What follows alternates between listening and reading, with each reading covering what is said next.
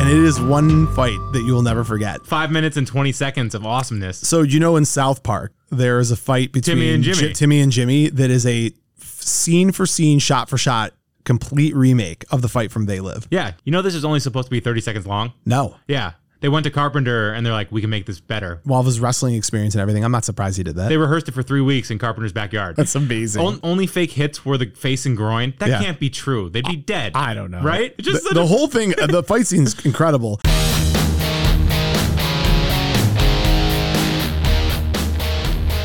Welcome to Buzz in the Tower, a podcast dedicated to the movies of the 1980s. Our mission is to take you on a most excellent adventure through time. Buzz in the Tower is so much more than a podcast. It's the map to One Eyed Willie's treasure. And all you have to do is sit back, listen, and repeat after me Klaatu! Barata! Buzz in the Tower answers the questions you didn't even know you had. Like who would win in a fight, John Rambo or Hans Gruber? Or who is dreamier, Jake Ryan or Marty McFly? So as we rank, debate, and offer fresh takes of the best of the best from 80s cinema, please remember, life moves pretty fast. If you don't stop and listen to a podcast once in a while, you could miss it.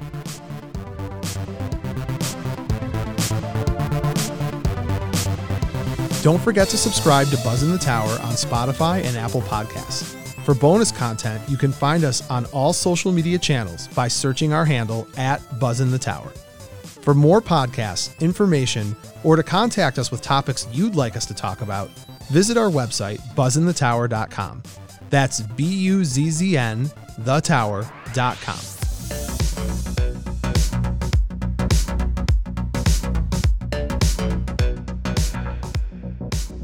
Buzz in the Tower is brought to you by Verde Media.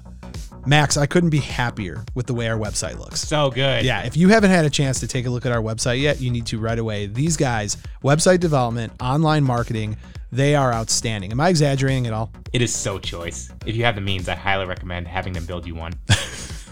I love it. I love it. Um, look, they're the best of the best. And working with John, uh, their owner, a self admitted 80s martial arts movie nerd, was an absolute joy. Is that why you said the best of the best? That is why I said that was Yeah. a tip of the hat to John. Um, they're more than our sponsor; they're our partner. And if you are looking to build a website, they are the group to go to. Uh, find their link on our website and check them out. Verde Media.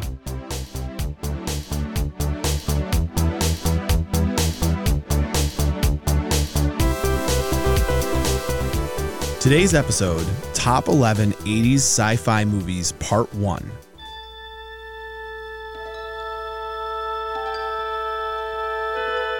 Science fiction, the final frontier.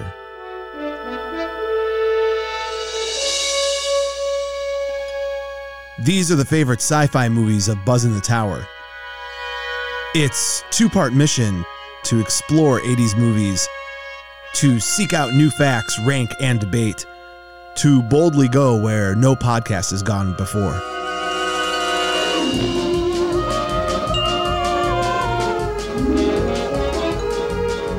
I'm Mo Shapiro. Joining me, as always, the Spock to my Admiral Kirk, Max Sanders. And with that, con! Live long and prosper. That was very Spockish. I'm trying. You did a great Spock. I'm more. I'm more Kirk. We're all more Kirk. Yeah. how, can you, how can you host a podcast and not be like hamming it up, you know? and by the way, Kirk is so close to Christopher Walken that I almost found myself in the intro Yeah, you sliding gotta, into you gotta Walken. dive into it. Yeah, I, I should have. I should have been like, friends, boldly go. I, you know, yeah, that's. You know wham. who's considered for the role? really? No, of Oh, All course right, well, there you go. you and your false positives, Max. We um it's Finally. finally sci-fi. It's it's interesting when we were going over the movies and even just talking about doing science fiction. I never considered myself like a lover of sci-fi until What? I realized that all of my favorite movies are basically Yeah. sci-fi movies. They're the best. They're the most. You go to the movie, you have your popcorn, your eyes gloss over, and your mouth goes half open. Yeah. Yeah, sci-fi. It's really the other interesting thing is like a traditional classic action film. Yeah. They're typically not trying to make any point. No, sci-fi is Sci-fi is always like Yeah. Bad, bad government. You're hurting the earth. Like How they're the, humanity deals with chaos, yeah, tragedy. dystopian. You Yeah. can't watch any sci-fi movie without like the, the intro being like dystopian. Yeah, yeah. It's it, Earth 2019. Yeah. it's unbelievable how consistent that is. biggest fears, wildest dreams. yeah. Uh, so as always, before we even talk anything about the show, Do you believe in aliens? you know, it's a good question. Maybe for another time. Okay. I, I do. I believe that there's got to be something, sure, but I don't know that I believe that it's the little gray No, there's a predator out dudes. there. Yeah, the pre- I believe more in the predator Have than they the alien. have they named the predator alien? Like you know how xenomorphs and aliens like is there a predator name or is it just the predator? I have no idea. I don't have answers to your deep questions. Philosophical Very questions. s- deep philosophical questions. They'll That's keep what me up. sci-fi is about. keep me up at night, haunted, thinking about these. Why things. are we here? We're here to talk about the T-shirt you're wearing. That's why we're here. Oh yeah. And it's interesting because it's going to immediately lead into a bigger conversation about our top 11 list. And just for those listening, Max and I pride ourselves on being different than other podcasts. And we, we're not a huge fan of top 10 lists, which is why we did 11. I'm a fan. You're, yeah, yeah, you- because you're you're the you're the rat in the maze that loves to hit the feeder bar. I do. Right? You're like food, food, water, blue food, light, water, blue light. Yeah, Hit the I- blue light. just sometimes you I- said eleven. I was like, "Get- yeah, I know. Your OCD kicked in and you were like, we can't do this. But we have 11. We also have 11 because, well, we'll get to that in a minute. So your shirt is, I'm jealous.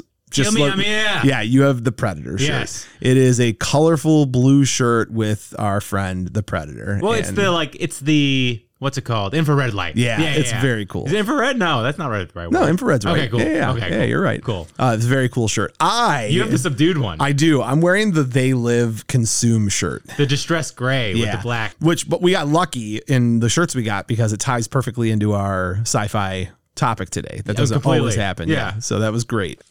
80stees.com. Also, Max, if you're looking for a gift for me, their Father's Day shirts are up. Have you seen them yet? No. They're really cool. There's a couple Darth Vader ones that are like hilarious. And uh, that's if you're looking for a gift for your dad, Mm-hmm. that's the place to go for Father's Day. Like what what dad doesn't love half the stuff, if not more, that's on 80stees.com. Darth Vader's probably the best one. He's the best dad ever, right? Is that who you role model after? Absolutely. Yeah. Death grip my kids. That's good. 80stees.com. Please check them out. Uh, we're always uh, happy to have them as our sponsor. The shirts are just incredible. Keep 'em coming. Let's hop into our topic. Let's do it. The first tricky part, I live in a constant state of nervousness. And you know this when you and I talk about topics, when I get like freaked out that someone's going to, I almost envision someone showing up at my doorstep and being like, how could you not put this movie in here? And I'm like, so I'm weird. sorry. I'm sorry. I'm neurotic about everything else. Topics, you lose your mind. I, I do. I do. Be- just want to get in here and do 15 topics at a time. I, I know. I know. I, Top I, 10 feet. I Let's am the do it. worst. Top 10 feet. Yeah. I got a couple friends that'll like that topic. Weird, weird. Fr- one in particular, I know.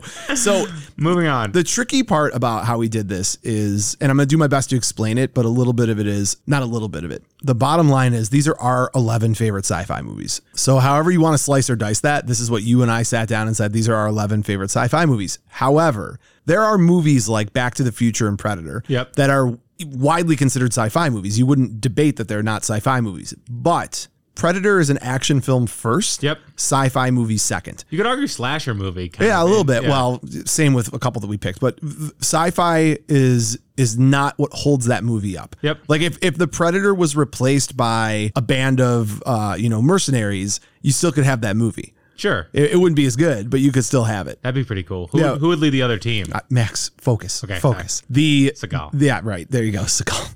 The I mean, even looking at um, what was the other example? Back, to, the, future. Back to the Future is like a comedy more so than it's a sci-fi film, Yeah. even though obviously time travel, science is i- in Family, it. family movie too. Yeah, 50s yeah, yeah. movie. So we we tried to pick movies that just felt to you and I like sci-fi movies. Like 75% sci-fi. At Yeah, Least. yeah. And then there's other movies like you like Willow and Empire Strikes Back. Those are fantasy movies. Yeah. And then sci-fi. Like there there's that element of fantasy first and then sci-fi. Yeah, Uh, so magic. if you get magic, you're not, I'm not sure you're really in sci-fi at that point. Right, so that's a great point, right? Because the Star Wars films is all like the Force, which is magic, and Although then, midichlorians, I mean, it is scientific. I actually. guess right. It I depends. can't believe when they said that, I was like, why are you doing this Don't to me? ruin that, please. Uh, and then Willow obviously was actual magic. There's Yeah. magic wands involved. So Val Kilmer's face.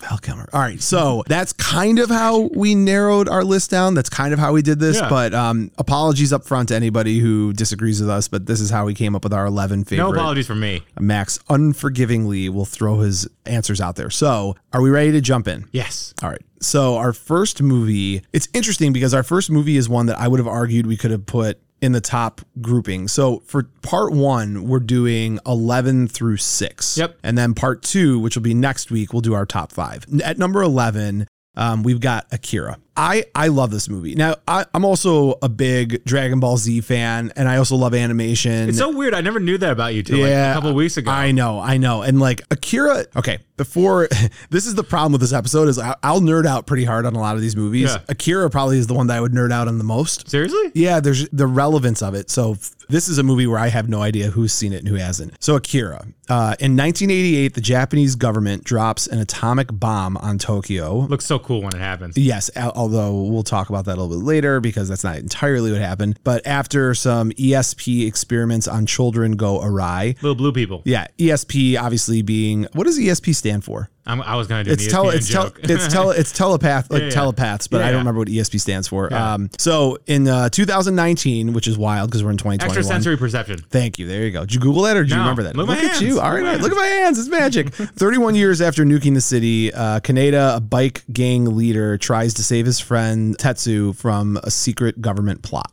He battles Little anti, both. yeah, he, ba- he battles anti-government activists, greedy politicians, irresponsible scientists, and a powerful military leader until Tetsu supernatural powers suddenly manifest. Like it's hit, Ugh. he, got, he gets hit, he gets in a biking accident. But a final battle is fought in Tokyo and uh, exposes the experiments and the secrets, and we meet Akira. Here's the thing about this movie: why I get kind of tongue-tied on it, and why it's such a big deal. Well, so that's- it's like every science fiction trope in one. it is widely regarded as one of the best science fiction films ever. Yeah. Even if even if you take out the animated part, as far as animated films, it changed animation. Yeah. So the, there's a ton of incredible pieces of information about this movie. I don't know They, they used 160,000 still pictures, which Right. is unheard of. right And at the time, and a ten million dollar budget. Yeah. they had like seven major corporations Yeah. in in, Jap- in Japan actually like help fund this thing. you think Wayland Corp helped? Nah, wow, that'd be fantastic. but you got to remember too, this is 1988, Yeah. right? Like 10 like million's 10 million fine. is a lot of money. Yeah. and especially for an animated movie. Well, think about uh, when we talked about the Secret of Nim. That was 6.5 million. Right. And, that's that a- was huge. Yeah. And that's that had like muscle behind it. yeah, that Bluth. It had Right. the Bluth Army. Because you have to remember too, it's America's known for film. Yep. So when you make a film in America or for distribution in America, it's a whole different ballgame. This was not initially built that way. No. You know, they they brought this to Spielberg and Lucas and they passed on it because up, really? because they said it would never sell in the United States. Uh, at the time, it- I mean, it's gross. That Cronenberg thing he turned into at the end. Yeah. I wanted to like hug my toilet. the, Ugh. the visual the visual imagery of this movie is striking. Yeah. I think the, mo- one of the most fun aspects of our podcast. We go back and watch all these movies. Yeah. and I just watching Akira. It doesn't feel like it was made in 1988. No. it, it feels like it was made yesterday. Yeah. The- I mean, just it's beautiful. I mean, yes, it's gory, but like the the cinematography of the animation is incredible. they used 327 colors for this movie. Did you know there's 327 colors in existence? No, it was at the time it was the most ever used, and it was because there's so many uh, scenes that were at night and dark Yeah. that it, it required 50, 50 colors were created for this film. Another thing they did, which I would highly recommend when you watched it, did you watch it dubbed over? Did you watch it with subtitles? Subtitles. Good. That's the way to watch it Yeah. because what you also get an appreciation for is something they did that was very different is they recorded all of the audio prior to animating. And when you do different? Yeah. is very different. So typically what they do is you do the animation and then the the voice actor comes in and kind of speaks while watching it. Yeah. So the sync issues are more difficult. In this one, all of the animators had all of the audio, so they were literally drawing to the pace and cadence of the person talking, which is why when you watch this, again, more appreciated when you watch the subtitles because you can actually see in their native language speaking. Yeah. But it's why it's so smooth and clean and actually ties together. That's cool. Yeah, yeah. Yeah. In the beginning intro, we were talking about how all these great sci-fi movies have like a meaning behind them, right? This is every meaning. This was a big middle finger to the government, Yep. to nuclear power, to uh, and scientists pushing the envelope. absolutely, absolutely to religion. It was very like anti-religion, just the the praying at the altar of Akira, Akira, and yeah. not really even knowing what Akira is. Yeah. Interestingly enough, too, you know, throughout this entire movie, for again for those who haven't seen it, we gave kind of of the quick high level. But basically, what happens in this movie is if you ever watch Stranger Things, Stranger Things basically is this, right? Really? Yeah, well, I mean, think about it, right? Stranger Things is about experiments that are done on children that have special powers. Yeah. And then those children either kind of escape or enact in a different universe of superpower. I mean, isn't that Th- kind of this is more cyberpunk, anti-government. The future's screwed. Blade Runner, which Big- you haven't seen, by yeah, the way. I know. I know. Shh. we don't tell people about movies I haven't seen. Exposing low, I don't expose me. finally. I hate that. Yeah, I, no, I'm not. Of all the movies I've seen, that is not one Yeah. of them. So in this movie, you're in this dystopian. I'm going to use that word so many times today Yeah. because I love it. Um, Tokyo, and you have this gang of bikers. There's two gangs of bikers: Capsules and the Clowns. Clowns are scary. Clowns are very scary. So in this game, you have Kaneda and Tetsuo, right? Yeah. So Kaneda's kind of Older the brother, alpha. little brother, Yeah, yeah. K- Kane- uh, Kaneda's the Don't older. make fun of me. Kaneda's the Kaneda's the older brother, leader of this biker gang, and then Tetsuo is like the weaker, more frail. So he gets in a accident, which results in him learning of his special powers. Yeah, The- creepy powers. As he learns these powers, he's taken to a government facility where there are three other children that are like gray Are they and children? sickly. I don't Yeah. even know, but they have the same special powers. Yep. You know the the rumors of this thing called Akira, right? So everybody thinks like there's a, a subset of the culture that thinks that this atomic bomb that happened in 1988 had something to do with Akira. Yep. But nobody really knows what Akira is. Everybody's looking for Akira. Everybody's praying to Akira, but The nobody key to knows. sci-fi is the mystery. It is. And as they start activating Tetsuo's powers, right. he determines that he needs to find and learn what Akira is. It's like something in him. He's not like it's. it's he's not really being controlled by himself. It's He's like this- drawn. He's Yeah, drawn the- to yeah, it. exactly. And it basically, Which is the best for sci-fi. Yeah, basically finds out like Akira was one of these children that had immense power and basically destroyed Tokyo in 88. So Yeah. what, what they did with Akira is they uh, chopped Akira up into lots of small pieces and, f- and freeze dried Jarred 'em. Akira. Yeah. I'm probably not doing justice to the depth of the story, but it's disenfranchised. There's a lot- there's a youth. lot of going It's- on. There is. It's I could dive into this a lot deeper. We have a bunch of other movies to get through. I'll Yeah. simply say this. If you love science fiction, this has to be on your list of movies to watch. Well, the cool. I mean, to give like a one microcosm of how Uh, Yeah. Mm-hmm. detailed and fun this is, when Tetsuo goes up to destroy a satellite, they make it silent because space is silent. Yeah, It's yeah, like, yeah. uh, Little things like that that like are just these beautiful moments when you're just quiet for sci-fi. You're like, my god, the power of like the hallucinations when he's in the hospital. melting bear? Yeah. Yeah. Oh my Yeah. god. Yeah. It's just it, and it's so well done. That's the other thing too. The the graphic nature of the a lot of times both in movies and in animation you see the directors and the actors they move away from kind of the graphic nature of violence. Yeah. And this just embraces it. It's so real. sci-fi goes for it. I They- think. they really do. It's Yeah. it's a great movie. Sci-fi is so always grosser than you think. Like you love it, but there's Right. this ten percent where you're like, I'm gonna vomit. Yeah. So our our consensus our consensus number eleven our top eleven is Akira. Go watch it. You'll love it. Again, we could talk about it forever. I'm Wait, trying one, to see. one- one last thing. I might have other facts too as I'm like running is off of Kaneda's this. jacket? Is that what they based the Matrix on? The blue pill, red pill? Because he got the blue and red pill on the back of him. I tried to look boy. it up. I couldn't find it. Boy, that's a great question. Right? It's a great jacket. It's a huge deal movie. Yeah. Um, you know, like Kanye is a huge fan of Akira. One of his music videos actually takes clips from Akira and has it in it. which Yeah, I Jordan didn't Peele know. is going to remake it, and I, it's not coming to fruition. they were going to do a live action. Oh. Is that what you're referring to? I think I, I know Jordan Peele was signed on to direct Okay. uh, on Akira. Okay, yeah, they were talking about doing a live action, which I don't even know how they could do it. I mean, I guess they could. Nowadays- nowadays, Nah, yeah. nowadays, you're right, they could, but it was Avatar ugh, it. was wild. I'm good on facts. I just love that it is if you if you categorize it. We talked about how like there's comedy sci-fi. And this is Japanese animated post-apocalyptic cyberpunk action film. Yeah, this is 99% sci-fi. Yeah, yeah, yeah. yeah. Although it's kind of funny at points too. Yeah. Oh, there's the the little romance. Yeah, That- it almost has like a this. Follow me on this. You're gonna think I'm crazy. It almost has like a little John Hughes, you know, uh, older brother, younger brother, crush on girl This subtext is, this is story. worse than you're saying Ursula's the predator of the Disney World. Ursula is the predator of the Disney World. Uh, We're going to avoid. Stop it. All right, fine. Yeah. Well, all right, I'm done. What do you got? Anything? Let's end with a quote. End with a quote. What's your quote? The future is not a straight line. It is filled with many crossroads. There must be a future we can choose for ourselves. Your serious voice makes me super uncomfortable. It's very sci-fi. Yeah. all right. You gotta be good. serious when you. There's some serious sci-fi quotes. This That- I agree. Uh, number ten. Yeah. Max, what do we have for number ten? is a goofball movie. I love it though. I do. I like this movie a lot. Give me Tron. 1982 Tron, written and, uh, So written, ridiculous. written and directed by Steven Lisberger. He might as well be called Tron because he doesn't do anything else. He, Tron Lisberger, He literally. He's only directed Tron movies. uh, Jeff Bridges, Bruce Boxleither. Did I say that right? I think so, yeah. All right. Uh, David Warner and uh, Warner, excuse me, Cindy Morgan and Barnard Hughes and Dan Shore. Sound about right? I know two of those people. I, I I figured I'd give them their uh, give them their love. So, uh, Max, tell me about this movie. Computer hacker abducted into a digital world and forced to play gladiatorial games where a brave computer program helps him save humanity from AI domination of master control. Well, there you have it. Bang.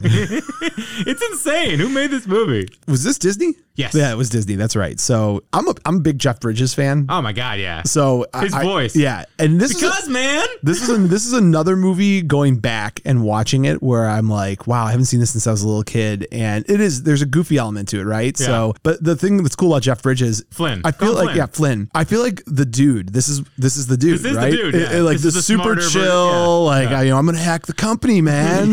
when he's messing with Rug master, really made the room, bro. when he's messing with master control, and he's master control's like, you can't stop me, and then he goes, eh, eh, eh, and Jeff Bridges is just laughing his butt off. So Tron is Tron's pretty wild, right? Because at the time, going back to us talking about the Matrix, there's elements of this movie that were clearly ripped off and used for the Matrix, like the idea that programs are humans, right? So Yeah. like you go back to what was it, the third Matrix, when they're in that kind of like station, the train station, where like uh, old programs come and new Oh, yeah, programs yeah. come in. That I, I thought that was That's an interesting connection. Oh, I thought that was borrowed from Tron for sure. Yeah. So you get into the game, and the users are kind of like gods to these programs. Yeah. And these programs are acting out their programmed role, and that's their life. Their life is to do what the user has programmed them to do. but some of them are shifting. right. Yeah, which is and cool. it's all changing. I love Dumont, the little fat toad guy. Yep. Yep. Yep. Um, It's like and half Yoda, half Jabba the Hutt. it's it's kind of cool, right? Because you have the beginning of the movie where Jeff Bridges has been fired. Living my dream life though. he hit big time, running an arcade. Running his arcade. He's above it. The kids are worshiping him Yeah. for him beating games that he's invented. Right, right. And Give me then that life. and then he gets zapped by like a particle laser and thrown into the game. Yeah. And the graphics at the time, the They're still pretty fun to watch. very fun to watch and very at the time very cutting edge. yeah. Do you know There's nothing out there like this. You know they're disqualified from the Academy Awards for special effects because computers were considered cheating? Really? Because Yeah. it was that early in the Yeah, process. yeah. Do, do you know this movie was inspired by Pong? No. Yeah, the video game Pong is what initially inspired Like this what movie. if Pong was alive? No, it's literally someone playing Pong and being like, "This would be kind of cool if, like, instead of wa- instead of playing it, like you were in the game doing." That makes Pong. sense with the high lie kind Yeah, of throwing yeah, of the balls absolutely. and the discs and all. they originally were going to make this a cartoon. That would have made sense. Yeah, I mean, like, it kind of feels that way, right? So this was kind of cool too. The traditional Disney animators hated this. They viewed it as being an insult to their craft. There was a divide that was created by a lot of these kind of traditional Disney animators that wanted nothing to do with computers ha- taking. I mean, think about it, right? This is the guy working on the line at GM, Yeah. being like, "What do you mean? There's a robot that's going to do my job? Like Yeah. they they were going to lose their job, you Yeah. know, or at least they felt they were going to at some point." It felt like it could have been made in the last 10 years, kind of as a joke, though. Do you know what I mean? I, a spoof. Yeah. yeah, a little bit. I mean, it's still uh, you get good actors and actresses. You get it the idea of it's very cool. Yeah. right. This concept that they're going into a video game, and from a science fiction perspective, it's just fun. We talked about how great science fiction movies are trying to make a bigger point. This, this to me feels like Office Space. like the point is like screw the man. Yeah. You know, big corporations suck, Yeah. and uh, let's all just be chill and hang out. there's some profound lines, though. Computers and the programs will start thinking and people will stop. I guess. I, think, I think we're stretching. trying. I know this is like this is like to me. I, it had to be on our top eleven. Like it's definitely one of my you know favorite sci-fi movies. but we forgot one of the most important parts the light cycles. Yes. How freaking cool are That light is cycles? very, very I want a cool. bar in front of me where it turns into a motorcycle.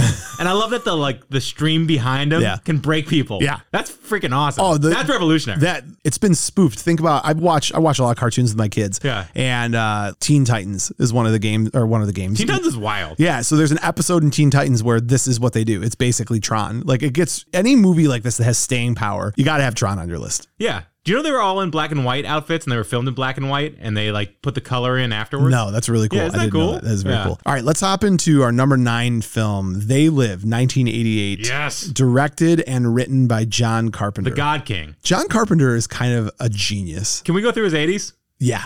The Fog, Escape from New York, The Thing, Christine, Starman, Big Trouble in Little China, Prince of Darkness, They Live. Did he have the best 80s of all time? Halloween?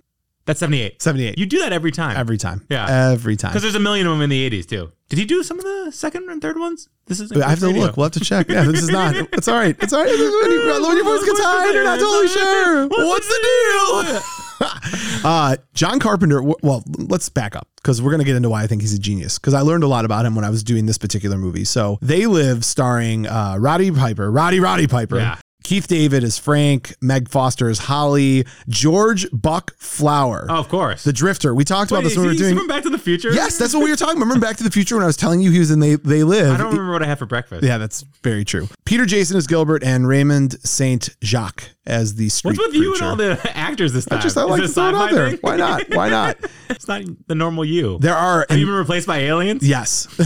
so this Let me see your face. so Roddy Roddy Piper plays John Nada and You his call him Rowdy Popper, or you have to say Rowdy every time. I say Rowdy Roddy Piper every time. it's hard to say. no, it's not Rowdy You- Rowdy. You, go Rowdy Rowdy Baba. Rowdy Roddy Piper. Piper, the Piper. He plays John Nada, and he is basically a drifter. You get the impression that he had some military background. I don't know that they ever specifically say that, but Really? Yeah. I, get the impression he feels very like John Rambo at the beginning of this movie, right? He's just kind of like Nothing is over. solo walking with a backpack on. I think the great part about this movie is this is one of the wow, we're going to make a statement on society movies. Like Yep. they make a huge statement on society. So, anyways, Mr. Piper, John Nada, he's a drifter. He's looking for work and he meets our friend Keith David, who plays Frank. Now, you would know Frank from a bunch of movies. the thing. yeah.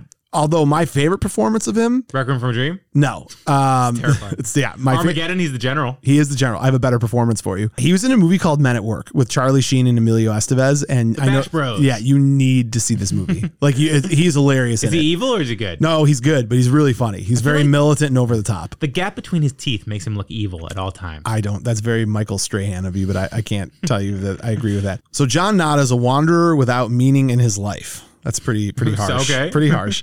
Uh, he discovers a pair of sunglasses capable of showing the world the way it truly is. Uh, he walks the streets of Los Angeles and notices that both the media and the government are comprised of subliminal messages meant to keep the population subdued. And that most of the social elite are skull faced aliens bent on world domination. With this shocking discovery, Nada fights to free humanity from the mind controlling aliens. Dum dum dum. That's the movie, right? yeah. And he meets Frank. They form a friendship. Fight. They fight, and it is one fight that you will never forget. Five minutes and twenty seconds of awesomeness. So you know, in South Park, there is a fight between Timmy and Ji- Jimmy. Timmy and Jimmy that is a f- scene for scene, shot for shot, complete remake of the fight from They Live. Yeah. You know this is only supposed to be thirty seconds long. No. Yeah. They went to Carpenter and they're like, we can make this better. We Yeah. Can, we can go longer. Well, And Piper, with all of his you know Yeah. wrestling back, uh, all of his wrestling experience and everything, I'm not surprised he did that. they rehearsed it for three weeks in Carpenter's backyard. That's amazing. On- it- now this is on the internet. It says only fake hits were the face and groin. That Yeah. can't be true. They'd be dead. I don't know. Right? I don't know. It was it was a it was a pretty intense. when he breaks the glass on the car, he's like, Yeah. Oh "I'm sorry, I'm sorry," my or, or when God. Frank's bottle breaks and he just laughs. Yeah. It's just the, such the a- whole thing, the fight scene's incredible. So, interestingly enough, this movie is an adaptation of a Ray Nelson science fiction short story called Eight O'Clock in the Morning, um, which was originally published in the 60s. Hmm. And it's, uh, Carpenter came across this, but his more direct inspiration was something called, uh, it was an Eclipse comic adaptation of Nelson's story okay. he had this story for a while. You know, this is something that he wanted to work on. And this goes back to, I was kind of speaking to the brilliance of John Carpenter. He sat down. So remember, we talked about when we were discussing Big Trouble in Little China, how Carpenter did the music. Like he actually like composed and did the music Yeah. for Big Trouble in Little China. He did the same thing for They Live. He walked into the studio, And with Had- China bass guitar, had had nothing, had nothing planned yeah, had the initial scene where uh, Piper's walking at the beginning of the movie and sat down at a keyboard and just started composing music based on the pace of his walk. wow. Yeah. Yeah. That's pretty talented, right? Yeah. Not only is he a director, but he's like putting the music to all these too. Well, and also the social commentary stuff. Like this was a direct dig at Reaganomics, Right. It Trickle down, it's Right. Like, the rich don't get rich because you support them, Right. It's like This although I- this movie could come out today and be totally relevant. uh, oh, I'd totally be a lackey. Yeah. I'd be like, And we're all looking down at our cell phones. It would just literally instead of them looking at TVs in the in the windows of stores, it would be everybody on their iPhone. no, I'd be the guy who's helping the aliens to, to get to get ahead. Here's something I'm not sure that you knew that I thought was wild. The alien characters, they have their communicators. The E PKE, They're meters, the E PKE meters from Ghostbusters, which apparently that was a really frequent thing that people would use props that were built and made as a way to save on the expense of the film from other movies. That's cool. I thought that was wild. and do you know your favorite actors in this movie? Who's my favorite actor? Tommy Morrison, Tommy Morrison. Tommy Gunn from Rocky Oh, Five. Jesus He's Christ. Dave the Resistance Fighter. I don't even- This is I- his movie premiere. Please move I knew on. this was gonna upset Move you. on right now. I don't want to hear anything else. You look about like your that. head fell in a cheese dip in 1957. Oh God, I can't stand Tommy Gunn and Rocky Five. I wish I hadn't brought it. Like ruined the episode for me that you brought it up. Submit, Sub- obey. submit, obey. the special effects were great on this. Again, John Carpenter just he's a good storyteller, and the, the, the meeting that he had originally with Roddy Roddy Piper. Yeah. Roddy Piper had no idea who John Carpenter was. I believe that. He his agent was like, "Come have dinner, let's chat." And in part, him not being intimidated by him and not knowing who he was is what helped him land the role. So he was very much like, eh, "Can you pass the roll, pass the butter?" if you look at close-ups on his face, he's got the kind of like craters on his face from like we get we have like childhood acne, and your face is kind of gruff. I didn't notice that. Yeah, it, it- there's all of these elements that like Carpenter was like, this is my guy. Like Yeah. he's just this kind of like street tough dude. Yeah. And I, The Timberlands and jeans. yeah, I love I love They Live. Again, this was a movie that I, in my head I'm like, oh, it's sci-fi. It's also very much like a horror film. I mean, it's actually considered to be like a slasher You think horror so? film. Yeah, it's if you look at how it's uh, categorized, it's kind of designated as that. A lot of sci-fi films flip in between the two. yeah, I'm a wimp, and nothing scared me in this movie. Well, you've been desensitized. You've seen too many things. All right, let's hop on to our next movie, Max. What do we have for our next movie? Non-scary. Last Starfighter. Let's go. Bum, bum, ba, ba, ba, ba. That's my terrible imitation. We've already spent a lot of time on the show talking about The Last Starfighter because this was on our guilty pleasure list. Yeah. I love this movie. I Alex Rogan. don't even know where to begin, right? Directed by Nick Castle. After finally achieving the high score on Starfighter, his favorite arcade game, everyday teenager Alex Rogan, played by Lance Guest, meets the gamer's designer, Centauri, played by Robert Preston, who reveals that he created Starfighter as a training ground for developing and recruiting actual pilots to help fight a war in space. Whisked away from the. I can't even. Even just like reading this is so funny to me. It's Harry Potter in space. It is. Whisked away from his trailer park life to a distant alien planet, Alex struggles to use his video game playing skills to pilot a real ship with real lives at stake. yeah. He's the last Starfighter. Sci fi movies, like we mentioned before, are either, you know, most of them are making these huge political statements, Mm-hmm. right? But this movie is totally different. This is childhood fantasy fulfilled. Yeah. The reason that, m- like, my generation loves this movie in large part is because my generation was the generation that got Nintendo, that got Genesis, Yeah. that was playing video games all day long. And if you're a nerd, right, like which I was, and you're sitting there in your house sweating and playing video games, Were you sweating? M- maybe the, the idea that you could go to the arcade or the idea that you could be on your Nintendo and that somehow that would transform into you actually fighting for the world is the most incredible idea ever. Like ever. Think about it, right? Imagine like Fortnite. Right. Okay. So like right. So today that's what this would be. Like Yeah. if you made a movie called Starfighter, but it was like Fortnite. They should do that. They should, but all these kids that are like devoting hundreds of hours a week into Fortnite, the fact that they could actually be dropped in. There's a movie coming out with uh, Ryan Reynolds. Yeah. Well, he's a video game char- character. Yeah, but it's like the same concept, like that you could actually be like in the game and, Yeah. and human like that. Did you in the fantasize game. about this? I, I, I did. Yeah. This to me was like, this is why I love this movie so much because I spent a lot of time playing video games. If I could have just been a plumber and jumped on some like turtles, it would have made my life. I'm like, what, what do you mean a plumber? yeah, you're, Mario, you're like yeah, Mario. yeah. There you go. it's me, Mario. That's not bad. Eh, it's, it's not it's no walking, but um Rylos, right? They take him to Rylos and they there's so many elements of this movie that are absurd. So Centauri's is absurd. yeah, yeah. So let's talk about Centauri for a moment. Um He's like the used car salesman version of Morpheus. Yes, that's actually a really good way of putting Yeah. it. Yeah, that's actually a really good way of putting it. What do you have? I'm sure you have tons of cool stuff about this movie. What do you got? Well, I love I love Centauri's kind of lines and all. where He's like, "What if the Wright brothers thought that only the bird should fly?" Like he's just like he's just conning Alex into it. you know, Zur, the evil guy, was uh, almost played by Robin Williams. I didn't. Yeah, I'm not sure if he would have done a good job at it. Yeah, that's interesting. Little no, I, Evil. I didn't know that. Yeah, yeah. yeah. Dan O. Hurley, Hurley.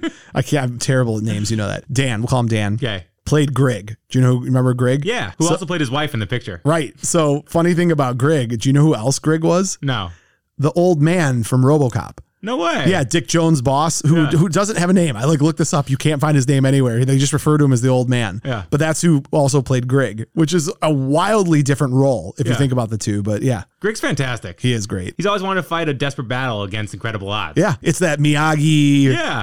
Danielson kind of he's relationship. moving Alex al- along in the right way. Absolutely. There's so many, like the star car is basically a DeLorean. I thought it was a Tesla. yeah, I mean, it had the gull wings, it had like the look and feel of a DeLorean. Yeah, no, and the lizard aliens were really cool looking too. Oh, yeah. the Kodan Empire. Yep, yep, yep. when they're about to crash, it's like, what do we do? We die. Way. This entire movie was shot in 40 days. Wow. Isn't that wild? Yeah. Because you'd think it'd be longer, especially, Yeah. but the uh, the Beta Alex is that what it's called? Beta Alex. Oh, the clone. Yeah, they originally that was not supposed to be that big of a piece of the movie, but it tested so well that they added a whole bunch more scenes with the Beta Alex for the humor element of it. It was great. It was really funny. Him and the younger brother. It's yeah, really funny. Absolutely. I love Uh, the trailer park too. You don't see many things where it's like a destitute trailer park where people still have hope. Well, it's interesting because originally it wasn't supposed to be a trailer park. So Nick Castle, the director, had I don't want to call it like an inferiority complex. I don't think that's fair. He really was trying to avoid being Lucas and Spielberg. Oh. Like they had already done E.T., they'd already done Yeah. Star Wars. He wanted to do something very different. And he actually, in the DVD commentary, was saying it just goes to show how great those guys were because as much as I tried to avoid it,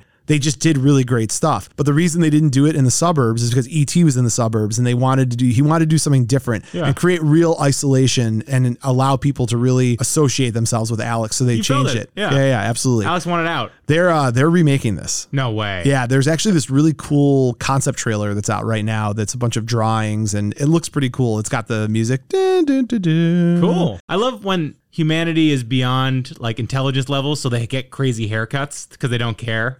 like that white haircut, like Right. Larry Moe and Curly kind Right. of vibe. Yeah. I think the idea was they were supposed to look old and with age comes intelligence or something, but They the, were young. I, I guess the DVD. Zerl is young. I haven't seen this, but I was reading up on the DVD commentary and they kind of make fun of themselves quite a bit. Like even the translator button that they put on the Yeah. jacket, which like isn't there half the time and then is there the other half of the time. So It's a wonderful movie. the last Starfighter. Yeah. Let's move from was that number eight? Yep. God, You the and numbers. Me and numbers. Uh, let's go from number eight to number seven. Logic. I, you love this movie. Yeah, This same. is one of your big ones. Same director. Yeah. Escape from New York. 1981, another John Carpenter movie. Max, tell me about Escape from New York. What is this movie about? Snake Plissken. Snake, pl- named after a real guy. No way. Yeah. A friend of a friend grew up with a bully in high school whose name was Snake Plissken. Well, that guy is in jail. snake Plissken, who had a snake tattoo. On his tummy? I don't know if it's not tummy. What? Okay, it's just you It's said tummy tat. It's a tummy tat. All right, sorry. Go ahead. Cobra Tell tummy me, tat. tell me about this movie. Snake Plissken recruited to save the president who's been kidnapped in the maximum security prison of New York City in ni- futuristic 1997 dystopian America. the year I graduated high school. yeah. Has to save the president or he'll be blown up by a bomb inside of his head. There you go. Yeah. The original movie, they show a, a bank robbery scene at the beginning. Have you seen it? I've never. Well, not. I shouldn't say the original movie. They filmed the bank robbery scene to set up who Snake Plissken was. They didn't end up using it. when It they doesn't, it released doesn't the work. Movie. it's, yeah. it's cool. It's but very cool that everybody. I like the fact that everybody kind of knows who he is, but they never explain why everybody knows who he is. Do you know everyone who says, I thought you'd be dead ends up dying in the movie? No, Yeah. that's funny. Isn't that cool? There's a lot of fun Kurt Russell things about this movie. Like the studio did not want Kurt He Russell. was a Disney boy. yeah, they wanted uh, Chuck Norris, Tommy Lee Jones. or Tommy Lee Jones. Charles that was the Bronson, other one. hmm So Kurt Russell gets this role. Kurt Russell to this day says this is his favorite movie. Yeah. Which I think is great. How, although Overboard, how could you say this? Overboard's not your favorite? But whatever, that's fine. You know who he based his character on? No. a third Clint Eastwood, a third Bruce Lee, a third Darth Vader. Do you know at the end of the movie uh, when he's kind of telling off the president, they wanted him to flick his cigarette at the president, but because he's such a diehard patriot, that Kurt Russell refused to do it. So they just flicked it in the general direction of the president. So, question for you: Why is the president British? That's a great question. You're number one. You're the Duke. it's like I don't. Is America that screwed? We're like, ah, let's get someone from England. I guess I, I think I got rid of whatever that amendment is because Yeah. remember when Schwarzenegger Yeah, Arnold you wanted have to to be. be, natural born. Would you have voted for him? Absolutely, I would have voted for Arnold in a, in a heartbeat. Here's a wild fact. Okay. So they had to do a lot of uh, matte paintings for their backgrounds, right? Yeah. And one of the matte paintings, which was of New York, was drawn by James Cameron, who at Really? the time who at the time was working on the crew that was helping with the effects for this movie. That's A incredible. young James Cameron painted this. James Cameron just chimes in like the mandibles for the Predator that he Yeah, created. yeah, Like, he just pops up yeah. places. Isaac Hayes is great in this, by the way. Yeah, here's another wild fact. Are you ready? Yep. The Secret Service agent that attempts to break down the door to the cockpit of Air Force One is actually, you ready for this? Yeah. Stephen Ford, the son of President Gerald Ford. Shut up. Isn't that wild? is crazy. I saw that. I was like, that is absolutely wild. Absolutely wild. I'm trying to think of anything. Other, other I have a couple cool other Well, facts. you didn't talk about the cast. Like you've been talking about all these random no names and these I'll other get ones. to the cast in a second. I got a Dean lot of Stanton. facts. I, there's a lot of good we got casts. Pretty and Pink Dad. we got a Dating lot. Smart. Hold on, hold on, Okay. hold on. Um, Okay, you're taking your time with that I'm one. taking my time with this one. How about uh, they shot it in St. Louis and they convinced St. Louis authorities to shut off electricity to 10 blocks. ten city blocks of Yeah. St. Louis. They convinced them shut the power down. we That's need it. We need it wild. down. I, that's crazy to me. Oh, uh, Jamie Lee Curtis. The She- voiceover, she- yeah. well, she does the voiceover, and she also does the computer. And th- again, this was kind of her coming off of the heels of Halloween, and and you know owing her career to Carpenter, which is why she was brought in. So characters, let's go, Max. Isaac Hayes is one good one. Who Oh else my you got? god, I love the military jacket. And also Adrian Barbeau was Maggie. Yep. That's Carpenter's wife at the time. Oh yeah, Yeah. absolutely. She was great. She was very good. I felt really Um, sad when she died. Harry Dean Stanton, I think you mentioned uh, Isaac Hayes. Brain. You gotta name the brain the brain. The brain, sorry. the one interesting thing about this movie to me, it's almost satirical how absurd Snake Plissken's character is. Like his one-liners, like Yeah. they're you know him being like, uh, "Don't call me Snake," and then And- to the and- same and the guy name- the later, name "Don't is call me Plissken." Plissken." Yeah, like I just those little things to me are hilarious. It's got almost a Naked Gun feel to it, a like, little I- bit, you yeah. know, like he puts, his, absurd. he puts his feet up on the counter. Yeah. yeah. You love this movie. Yeah. Like I, I was actually surprised when we did our photo shoot that you didn't convince me to let you go get like leather pants and like a But who would you play? Would you be Bob Hawk with the ear with the Yes. earring? I'd probably be the That's pretty president. cool. I'd be the president. no, you'd be Bob Hawk. You could be cool. That is, isn't that weird though? Like he has an earring. It always catches my attention. I know, right? Every time he's I'm like, this like- military, Yeah, like yeah. high up, higher up military, and he's wearing an earring. I was like Michael Jordan. A little strange. I Um, anything else on this movie before we move on, Max? I thought you'd be bigger. Jesus. That's all I got. Oh, that's all you got. I thought you. Oh wait, wait, no, no, one more. thing. I thought you had one Yeah. more thing. No, no. Uh, this movie in Italian was called The Hyena. The hyena. Yeah. Don't know why. All right. In the German version, it was called The Rattlesnake. Okay. Which, ma- which makes more sense. There you go. The rattlesnake makes why quite a the bit more hyena? sense. I don't know. The hyena is a little bit odd to me. It's like the Australian version, The Octopus. All right, Max. We're gonna go to our seventh movie, but Nope. We're going to our sixth. But before we go to our sixth movie, Yeah. it's a great time to take, Dystopian ads. Oh, yeah, to do some ads. Obey. Consume, consume.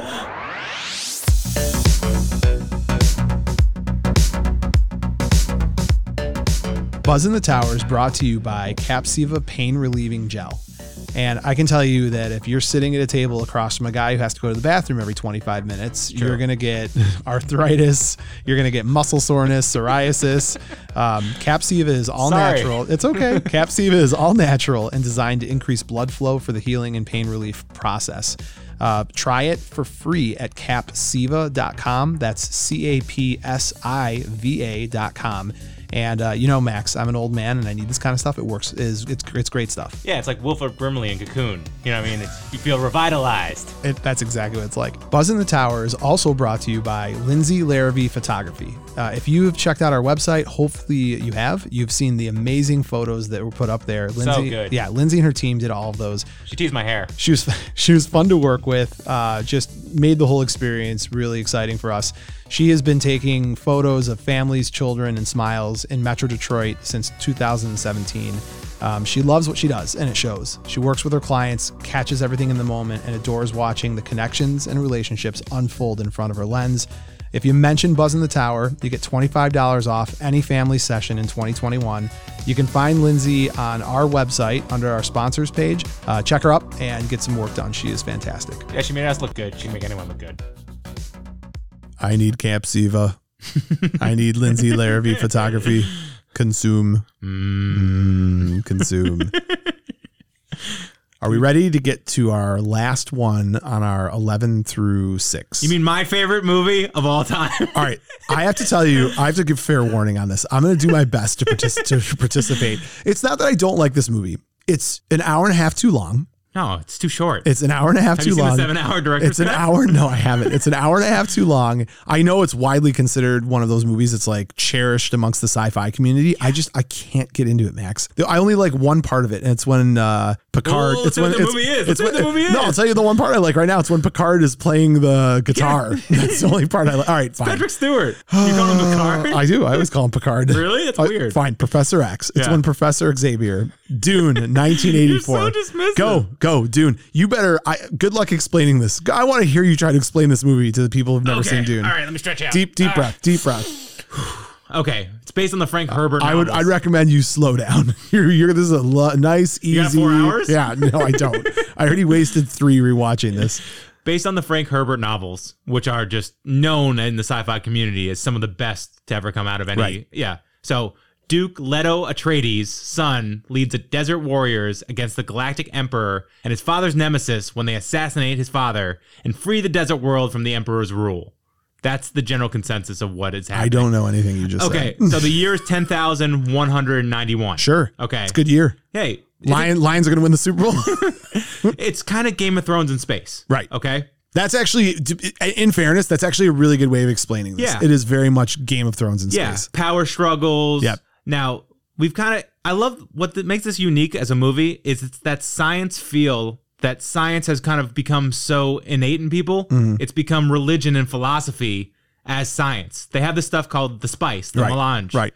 That's on this one planet. It makes you live forever, basically. right, right. And it's really hard to mine. There's sandworms and crazy stuff down there. Right. And it's basically the battle for that resource. Did Beetlejuice steal the sandworms from this? Because they're very similar. But continue, continue. So, it, like I said, it's that power struggle, but it's also the philosophy of trying to know yourself, understand who humanity is, and who we're, we are going forward in these battles. Right. So, some people are, you know, consume. Some people are the top Reaganomics trickle down guys. The like problem- like the Baron, or there's Atreides who's trying to kind of revive the soul of humanity. The problem that I have with this movie is It's it's a hard one. Uh, I- it's the cutting in and out of like the telepathy and like hearing people's thoughts and you don't know if people are talking or not. It's three hours long, Max. Sleeper must awaken, Mo. It's there's a lot going on. It's it's got like a crawl feel to it, which I love crawl. Yeah. Right. So and and so the reason this movie so going back to why we picked the movies we picked, we we said that we were really going for movies that are sci-fi first, and we also were avoiding fantasy movies. Like we weren't doing Masters of the Universe, even though you could say that's sci-fi, but it's more fantasy than it is sci-fi. Dune is probably the exemption to this list because of you. It's, it's 'Cause you- science you- is religion. I, Science has I become know, religion. I know, but it's also Yeah. it's very fantasy. It's So, very fantasy. Let me ask you something. Do you like David Lynch? I feel like you're not a fan. No, I, I do, I do. I just voice I- went up. Huh? Your voice went up. It did go up a what do you little bit. What do you like from David Lynch? Nothing. I There you don't- I go. don't like See, David there it is. Lynch. It's okay. He's strange. Twin Peaks, Blue Velvet, Mulholland Drive. He's a peculiar guy. Do you know what he turned down to do this movie? What? Return of the Jedi. What? Yeah, he was offered Return of the Jedi. So, actually, in your defense, David Lynch, this is the one movie he doesn't talk about. He's not proud of it. He, You know they're redoing this right now. oh, uh, Dennis Villanueva with the entire cast. And Bautista. Batista, yeah yeah, Oh my God, Timothy Oliphant, Uh, like not Timothy Oliphant, Timothy the small guy, I don't know. Timothy. Josh Brolin, oh, Oscar good. Isaac. There you go. Yeah. I mean, I, I might watch the remake. I there are elements of this movie that I like, right? Do you like Sting shirtless? he looks fantastic. Sting did- I must kill him. Isn't that wild? Yeah. I always I'm like, that's He's good. You, when you first see it, you're just like, that's Sting, and like it takes a minute for you to be like, that's Sting. so do you know Patrick Stewart didn't know who he was on set? oh, shut up. So when they said he was in the band The Police, he thought he was in a garage band with other cops, like he was just a cop. oh my god, that's amazing. Patrick Stewart's great in this. yeah, he's really good. He's kind of a butt kicking, no Yeah. nonsense Yeah, kind of yeah. guy, which is rare for him. Ah, I don't know, Max. Dune. And you is- don't you don't like Kyle McLachlan? No. No? I, th- there's no particular element of this movie that I like really dislike. It's just Yeah. the entire movie together and a three hour adventure for It's me. a is- long it's time. a long. It's Yeah. it, was. I watched it. What it was about a week ago. I was watching it and I just am sitting there and I'm like having trouble focusing. I was trying to like check my cell phone while it was on. Connection to nature and it's kind of spiritual. All right. So Dune made your list. Are you Yeah. happy? By the way, you know who turned down Paul Atreides? No. Val Kilmer. Of course. Always a Oh, Val Kilmer in tie. there. Max, have you have you exercised your Dune demons, or is there anything else you want to put in there before we Filmed hop on off? three square miles of Mexican desert that was hand cleared for two months by Sure. 200 workers. Sure. Cost $40 million, made 31.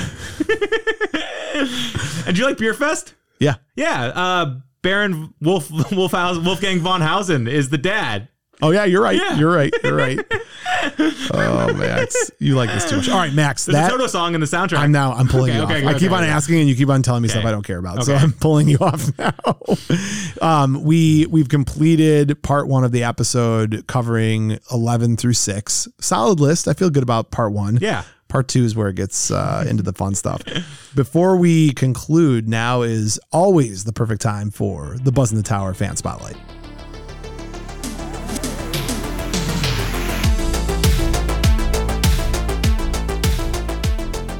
This week's Buzz in the Tower fan spotlight is Matt, and Matt holds a very special place in my heart. He's my favorite TikTok person. He might be one of my favorite people alive. I don't know how he does anything else. He plays video games on Discord all day and he shows cheat codes. It's Nin- incredible. 1980s gamer. Look on TikTok for 1980s Gamer. Look on Instagram at 1980s Gamer. He summed up his love for 80s by saying one word, and that is what endeared me to him for life Nintendo. Yeah. Like, he loves Nintendo. Oh my god. He loves Nintendo. Like, there's only a few people I know that love Nintendo the way that he does. I happen to be one of them. Like, I love Nintendo. And his TikTok channel, I watch his videos over and over and over and again. his, his excitement is unrelenting. like it's, that wavering totally genuine. voice. Yeah. Totally. Like, you get the impression when you're watching it, they're like, he doesn't care if two people watch the video or two million people watch the video. Two he is- million people do. I, that's, that's because he, this is kind of the cool thing about the people in our space right. if you love what you're talking about, like us today, we're talking about sci-fi movies. Like what a blast! And like for him, he's gonna hop on and he's gonna play video games and he's gonna video it. Oh my and, God, And yeah. he, it's, he's already won. If nothing else, if nothing else comes of it, he's already winning the game. And he loves the movies, the culture. Yeah. He's like, remember these tables from the 80s? I'm like, yeah, I remember those tables. Yeah. I'm excited to hear what his pick was for his Yeah. favorite 80s sci-fi. I have an idea. You do? All right. Well, let's listen to it and see. Hey guys, thanks for having me on. I love the podcast. So my favorite sci-fi movie of the 80s is an easy choice for me. It's got to be Back to the Future. I also think it's arguably the best 80s movie because it defines that decade. I mean, let's look at it. It was made in 1985, right in the middle of the decade, and there are so many cultural references to the 80s in this movie. Things like the DeLorean, Marty's skateboard, and rock and roll. The plot is extremely clever. I love the way the same characters help to tell the story as they age through time, and the cast did a great job. I think a lot of us were so in love with that movie in the 80s because we all heard stories of the 50s from our parents when we were kids, and in the movie we got to go back in time and experience that decade too. Then we had the sequels, and I really love the second one almost as much as the first. No comment on the third one for me, but I know some people do like it. Oh, and I want to share with you guys that I'm such a big fan of the movies that I have the DVD trilogy, the DeLorean Lego set that came out a few years ago, and maybe one day I'll even get those self lacing shoes from Nike, which actually do exist. We've all dreamed of flying cars, and at this point, I don't think we'll ever see them, so we'll just have to rewatch the movies and pretend. I, this is another one where you're going to complain and say, "Why did he get to pick it and I wouldn't let you pick I'm, it?" I'm a little upset. it's a great so like let me let me preface this he's 100% right Yeah. like back to the future is one of the best 80s movies back to the future is one of the best sci-fi movies we took movies out like back to the future and predator for you and i yeah.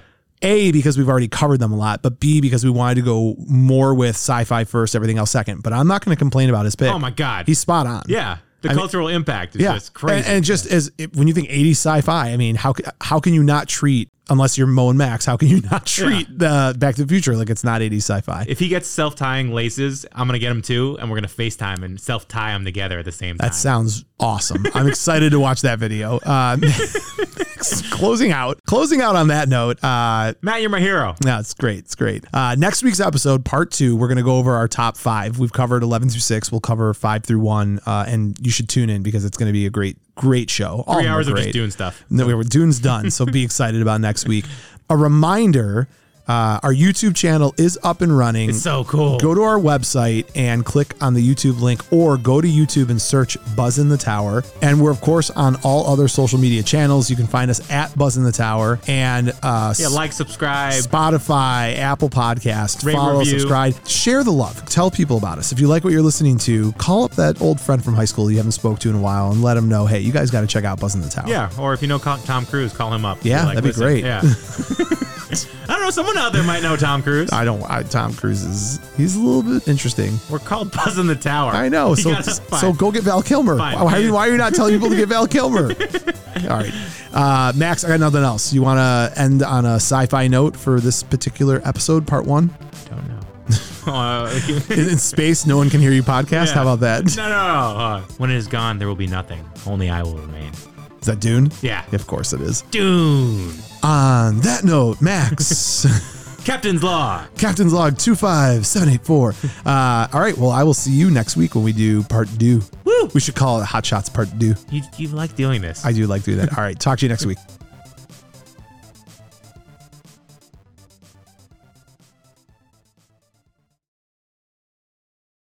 You're still here? It's over. Go home. Go.